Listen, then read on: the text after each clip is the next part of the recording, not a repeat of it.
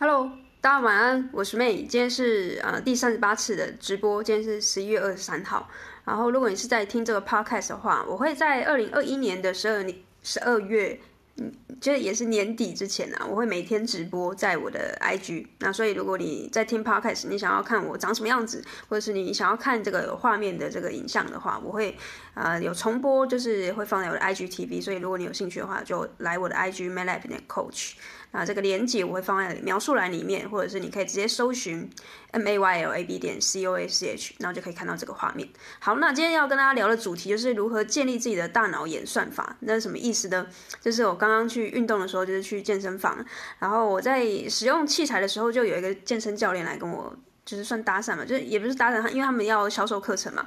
呃，销售他们的教练的服务，我觉得都很 OK，因为我对于销售这些事情是呃很健康的一个。呃，看待，然后所以他来呃跟我说我的知识可能有点错误啊，然后他需要啊、跟我讲解一下，然后我觉得这过程中都还 OK，但是呢，随着就聊天的。呃，时间拉长，我就开始知道他要呃有有进一步的动作，是他把我导到销售的这个环节里面，就是一个男生的教练。那我觉得都很好，因为我其实也在做销售，所以我也觉得诶可以就是互相切磋一下，看大家都是怎么去做一个销售的动作跟行为。然后也许有一些话术，或者是在过程中我觉得不错的方法也可以学起来。然后嗯，但是重点是呢，在聊天的过程中，我觉得这个教练他其实蛮专业的。然后我其实也试图的就是呃。就是放下身段来去听他接下来要卖什么关子，然后呃果不其然，他就接下来有说就是呃问我之前有没有请过教练啊，然后嗯为什么后来停了啊之类的等等的问题，是不是呃有固定的时间来练习等等，然后呃我其实不太喜欢就是一直丢很多的问题，因为我已经知道你要干什么了，那但。其实有，我觉得也没差啦，因为那就是他们的一个可能 SOP 吧。结果我觉得这都还不是重点，等到有一个爆点出来，我才感觉到，哎，我这个大脑演算法开始在发作，不是发作，就是开始在警觉了，就是就有一个这个警铃大作，就是这个男生的教练他就跟我说，哎，我知道有很多女生她来健身房，她只是来练个线条，她没有想要变得很壮，然后或者是呢，呃，就是没有要什么什么六块肌啊等等的，然后就开始有相关的这种。比较对我来说有一点点，呃，嗯。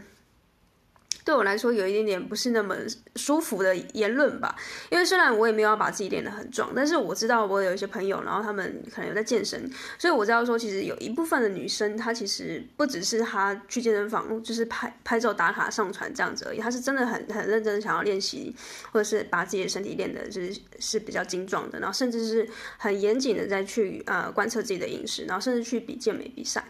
所以，当这个健身教练他在跟我讲这件事情的时候，我觉得他觉得女生她不一定要练得很有线条，而且他甚至用了一个情绪性的字眼，是说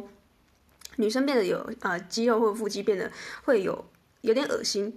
我只要一听，我一听到这个东西哦，我就马上就是啊，我的警铃就就开始响个不停，我就觉得哎，这不 OK。就是即便我今天没有要跟他进一步，就是呃加入他的课程或服务，我就觉得这个人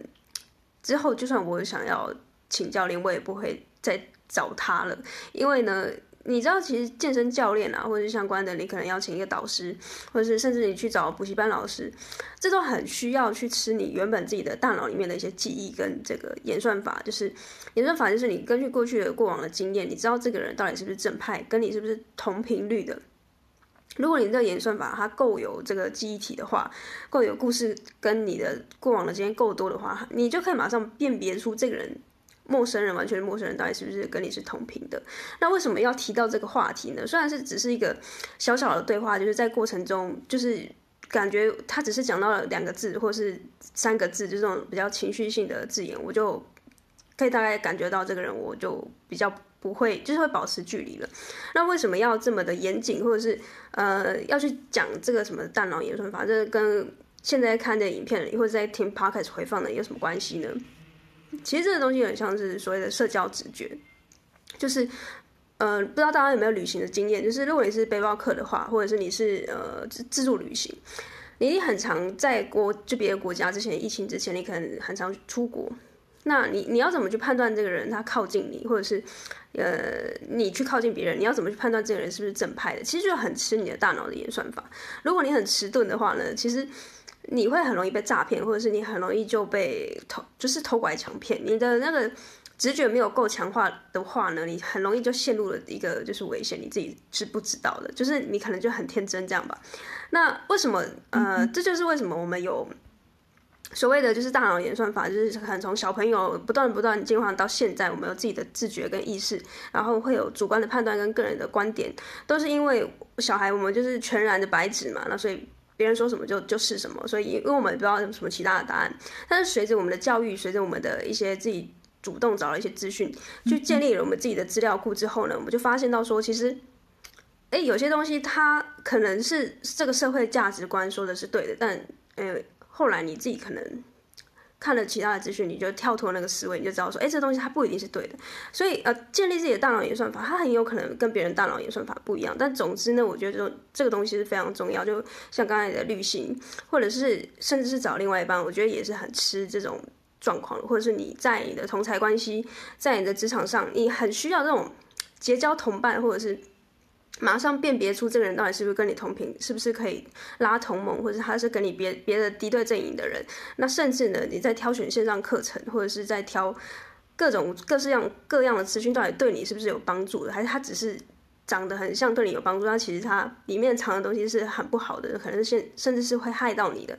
这个东西我觉得就非常的重要，因为我我感觉现在蛮多人没有自己的大脑的演算法，所以当别人说什么的时候，你就会被牵着鼻子走。啊，像刚刚那个健身教练的例子也是这样子，就是假设你今天在外面旅行，这个健身教练就随便就是两三句可能甜言蜜语，或者是啊比较蛊惑人心的这种，让你情绪高涨的时候呢，呃。情绪只要一高涨，其实你的所谓的认知行为，就开始会有一点点无法控制，因为就像购物一样，当你很开心的时候，你的东西就会越买越多。就是所以为什么销售的时候他会鼓励你去啊、呃、去激发你的情绪，就是这样意思。因为这就是大脑自己的嗯呃所谓产生的一些，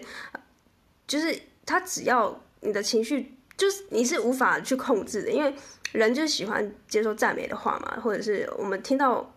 对我们不利的字眼，我们一定会产生抗拒。所以，为什么人家会喜欢称赞称赞你在销售的时候，哎，觉得你就是穿的衣服很好看什么的？但其实就算不好看，他也会说好看了，因为他为了要鼓励你，让你觉得，哎，我自己穿起来真的很好看，那你才会买嘛。所以呢，呃，在这个状况下，如果你是一个人，你是孤身一人的话，如果你没有这样的直觉，或者是你没有办法去辨别出谁是好谁是坏的人，你就很容易把自己陷入到一个危险。哎，回来，刚刚不知道为什么断线，所以继续。所以啊，我刚才看了一下手机，有可能是快没电了。好，那我就快速的把剩下的这个重点讲完。就是我要强调的是，就是大脑演算法，它可以帮助你在可能自己在外面孤身一人旅行的时候，它就很有可能会帮助你派上用场，就不会可能会会被别人诈骗什么之类的。所以今天要提供三个方法，一样就是会跟你分享我自己过去是怎么建立慢慢宝的。大脑去建立一个很安全的机制，相对安全啊，就是我只要遇到危险或是我觉得不对劲的时候，我就很快可以察觉到。所以第一个方法就是，请你自己去书局挑书。就是现在很多人买书都是因为可能是成品的可能排行榜啊，或者是你可能是亲友推荐，或者你看到什么 KOL 就是分享，或者是可能哪一个 YouTube 分享的。所以呃，我觉得如果你可以有自己挑书的一个品味的话，就是你你不要去看那些排行榜，然后你就是走入书架里面去挑你觉得。对你有帮助，而且这东西它可以，呃，就是书这件事情，它就可以很吃你的品味啊。如果你可能平常有在看书的人，你就知道说大概什么样的书籍会吸引你。那尽可能不要去依照排行榜去选书。所以这样的方法可以慢慢的去建立出你自己的演算法，或者是你你会感觉到这个东西对你是不是呃是有感应的这样子。好，那第二个方法是就是试着去社交，就是。虽然我之前也是比较相对比较内向，然后我其实也不太喜欢跟别人讲话，就是尽可能我都会 躲在我自己的房间里面，因为我觉得就是社交这件事情就呃有时候很浪费时间，就是我今天要花可能两个小时跟别人吃饭聊天，但是我觉得与其花那两个小时，然后我还要通勤什么的，然后换衣服，我觉得好麻烦了，我就躲在家里，然后可能看书啊这种，我还还会比较自在一点，那甚至我觉得这还比较投资的这回报率比较好，那。但是呢，我后来感觉到我不能这样子下去，因为如果失去社交能力，好像就你这个世界就只剩下你一个人，好像也有点无趣。所以建立自己的演算法。今天网络真的很怪，然后好，今天很卡哦。好，所以就是好。第二个方法就是呃，试着社交，就是不管是网络上的社交或是线下的社交。哦，现在疫情好一点，我觉得尽可能还是走出去，跟生人接触。就是这个社交的方式，不是呃，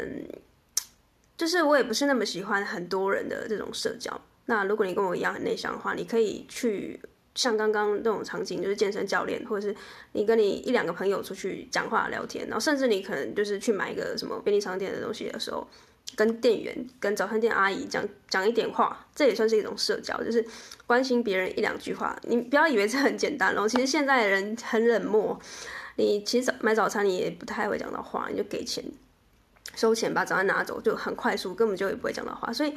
如果你愿意每天就花两三分钟，然后跟你可能刻意刻意练习社交这件事情，它也会帮助你的大脑演算法，因为你在社交过程中就是在跟人接触嘛。那跟人接触的这个次数越来越高的话，你也会发现到什么样穿着打扮的人，他可能是什么样类型，他可能是上班族啊，那他可能是什么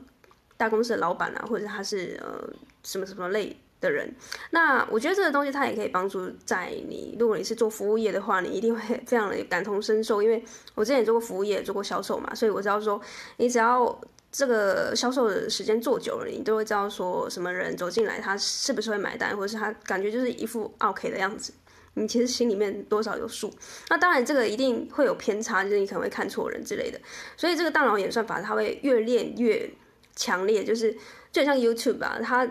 一开始他可能抓不太准你到底喜欢什么影片，但是随着你在上面时间越久，然后呢，你停留的时间越长，他就越可以知道说，哎，你可能喜欢的类型的影片是什么，而且呃会越推越准，就很像你现在在训练这些演算法一样。所以呢，第二个方法就是你每天试着就用两三分钟的时间去社交，跟生人社交，不是跟你的猫狗，因为猫狗可能比较没有办法帮助你在旅行的时候，因为你一定会碰到陌生人嘛，所以。这个还是必须去在嗯你的日常生活中去做练习，你才不会就是临阵 磨枪的时候就有点来不及了。好，那第三个就是我觉得相对比较困难而且比较进阶的方法是，请你把它说出来，把你的想法说出来，跟或者是写下来也可以。因为通常我们会陷入到一个迷失，就是我很清楚我自己，或者是我很了解我自己，或者是我对于这件事情的看法我都知道，但其实。当你要表达的时候，那是另外一回事。因为我过去的一些经验，就是我们很常，因为亚洲人嘛，台湾人很喜欢读书。台湾的教育就是这样，就是他就叫你要考试要考一百分，然后尽可能的考上台大医学系。那其实呢，很少人有上台报告的经验。就是就连我过去自己在大学或者是研究所的时候，我都发现到，就算我读读了。再多书，我感觉我自己再聪明，我只要一上台，我还是头脑一片空白。那当这个状况一产生的时候，你就算你之前读了再多书，像我现在这样，我还是会有点卡顿。然后这也是为什么我每天都要强迫我自己直播，一部分是为了挑战自己，一部分我也在练习我自己的口条。那透过这样的方式说出来的时候呢，你才会比较可以用一个第三人称的方式去看待自己，就是你到底有没有进步，或是你到底在说什么，你脑袋到底在想什么？因为每次。其实直播完我都会在看回放，然后有点像是球打打完球，你会在看你自己打球的样子，然后去判断你自己为什么这球要这样打，为什么这球要这样传，为什么这句话要这样说，为什么我的逻辑是这样，那我下次是怎么可以改进？虽然有点怪异，有点奇怪，但是我觉得这个可以帮助我，就是后来我自己的逻辑思维跟我现在讲话可以相对比较顺畅，甚至已经有人开始觉得我每天直播很强，然后我的学员跟我说他录 podcast。他只录三分钟，他就不知道讲什么了。但我却可以录三十分钟或者四十分钟，就觉得很特别。然后他就是问我说要怎么做到，因为他感觉上如果要硬生一些内容的话，他感觉到很痛苦。那我觉得说这件事情其实就是要去训练的，因为不会有人一生下来就很会讲话。那我觉得就算口才再好的人，他也都是练出来的。像我现在可以一直一直讲话。也不是我生下来，或者是我本来就是这么健谈的人，我就是以前是很内向，然后，呃，我其实尽可能不讲话就不讲话，然后上台报告我也是推给我的同组的学员，就同属的同学啊，就是我真的很害怕，就是这种大众演说，因为我觉得我我可以写，但是我比较没有办法用口述的方式。就算真的要上台口说啊，你知道吗？我都尽可能的会背稿，就是我我的脑袋一定要背逐字稿的那种，因为只要一脱稿，我就会脑袋一片空白。所以现在可能我讲出来，你可能不相信，或者是你觉得怎么可能？就是我以前。不是这样的人，那我也很抱歉，我们没有办法回到那个时光机去看过去的我，但是你也只能从我口中去呃去听我讲这个故事吧，所以你也只能姑且相信我以前就是这样的人。那所以呢，就以上这三个方法就是提供给大家，就是啊，你可以建立自己的大脑的演算法，然后适用在各个场景，有可能是你旅行的时候，你自己当背包客的时候。你可以很快的感觉到这个人到底是不是对你是真的友善，还是他其实背后有藏一些奇怪的意图。然后甚至是你在挑呃你职场的一些同盟的，或者是你的伙伴、同事，到底是不是真的？你知道新进你新进到一个公司很可怕，就是。各个毒蛇猛兽，你要怎么快速的去感应到这个同事对你是不是友善的，还是他其实是靠近你是有非有就是另有意图的？然后也也是可以帮助到你在嗯挑选很多线上课程啊，或者是在挑选一些导师，在挑选一些可能未来对你很重要的人物的时候，有可能是另外一半啊之类的，你可以透过这些大脑演算法来去帮助你挑对人。好，那。我跟你说的三个方法就是，请你自己去书局挑书，不要看排行榜，不要看任何人推荐你的呃书籍，就是你你就是走到书架里面去挑你觉得很不错的书。那即便没有人介绍，没有人推荐，你觉得棒，那那这本书就是棒。好，那就试着挑挑看。那挑久的时候呢，你就可以马上的知道说，哎，这个网红推荐的书到底是不是真的？因为你如果有感觉的话，你知道其实有时候很多人推的那种书，它不一定对你有帮助。所以其实挑你适合、你看得懂的书，那才是最棒的。因为 书的功用就是让你进步嘛，让你成长嘛。那如果你挑了一本大家都说好的书，但是对你没有帮助，那本书还是没有功效。所以第二个方法就是试着社交，就是你每一天花。十分钟应该也不为过吧？就是你可能上班下班啊，或者是休息的时候跟你同事讲讲话，或者是跟早餐店阿姨讲讲话，跟呃还有谁啊？就是家人嘛之类的，就是跟他们聊聊天啊，然后关心一下彼此的近况。所以一刚开始会很奇怪，因为本来就不讲话的人，然后突然怎么找问早啊，或者是问安，这样很怪。但是所有的改变不是都从很奇怪开始吗？有人改变是很自然的嘛？那那就也不叫改变了吧？好，所以就试着社交看看。那第三个就是蛮进阶的一个方法，但是我觉得最有效就是你要把你心里所想的东西，或者是你今天看到一些很棒的资讯说出来，或者是就是各种方式输出，你可以用写的，可以用说的，那都可以。所以如果这三个方法都做到的话，我觉得持续的做大概。我自己是做蛮久的，大概应该有几五五六年嘛之类的。就是反正你现在看到这个音频，听到这个回放，你就是从今天开始试试看其中一个方法，然后持续的进行，那它就可以帮助到你未来之后，呃，大脑演算法它会越来越越强壮，那它就可以帮助你。这个识人的能力，那之后的社交直觉啊，进到一个全新的环境，你也比较不会害怕说你会不会就是突然被骗啊，或者是啊别人会就是要陷害你之类的，你就因为你足够强壮了嘛，你知道大概呃很快的可以辨识出谁谁是善谁是恶。好，那所以就是以上三个方法可以提供给大家。那最后呢，如果你马上就是在今天十一月二十三号嘛，我们明天十一月二十四号有一个读书会，那读书这件事情它就是哎。读书会啊，其实它就是涵盖了刚刚三点。然后我们自己选书，因为我们读书会是分享你自己最近看的书，我们没有限制你看什么书，随便就只要是书都可以。那第二个方法是社交，我们读书会里面有每次大概有有五到六个人同学会一起讨论你自己最近看的书。那第三个就是说出来，我觉得是最重要的。那读书会就是完全的体现了刚刚三个功能。对，所以如果你还来得及在十一月二十四号礼拜三参加这个读书会的话。就是晚上七点十五，然后我我会把这个读书会的链接放在这个描述栏下面，就或是留言区，你可以去加入到这个社团，然后明天晚上就可以进来旁听。如果你是新人的话，你可以先旁听。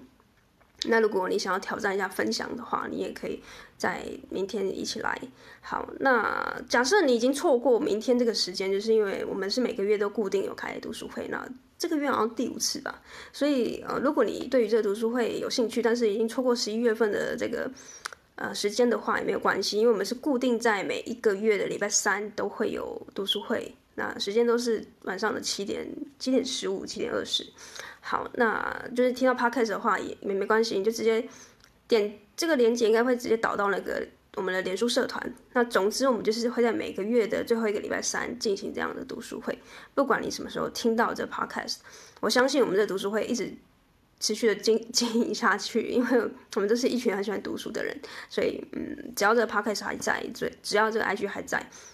就这读书会也就会一直在。好，那今天的直播就到这边喽。如果你有兴趣的话，就去找找看这个链接。那我们就明天晚上直播见。明天第三十九次。好，大家晚安，拜拜。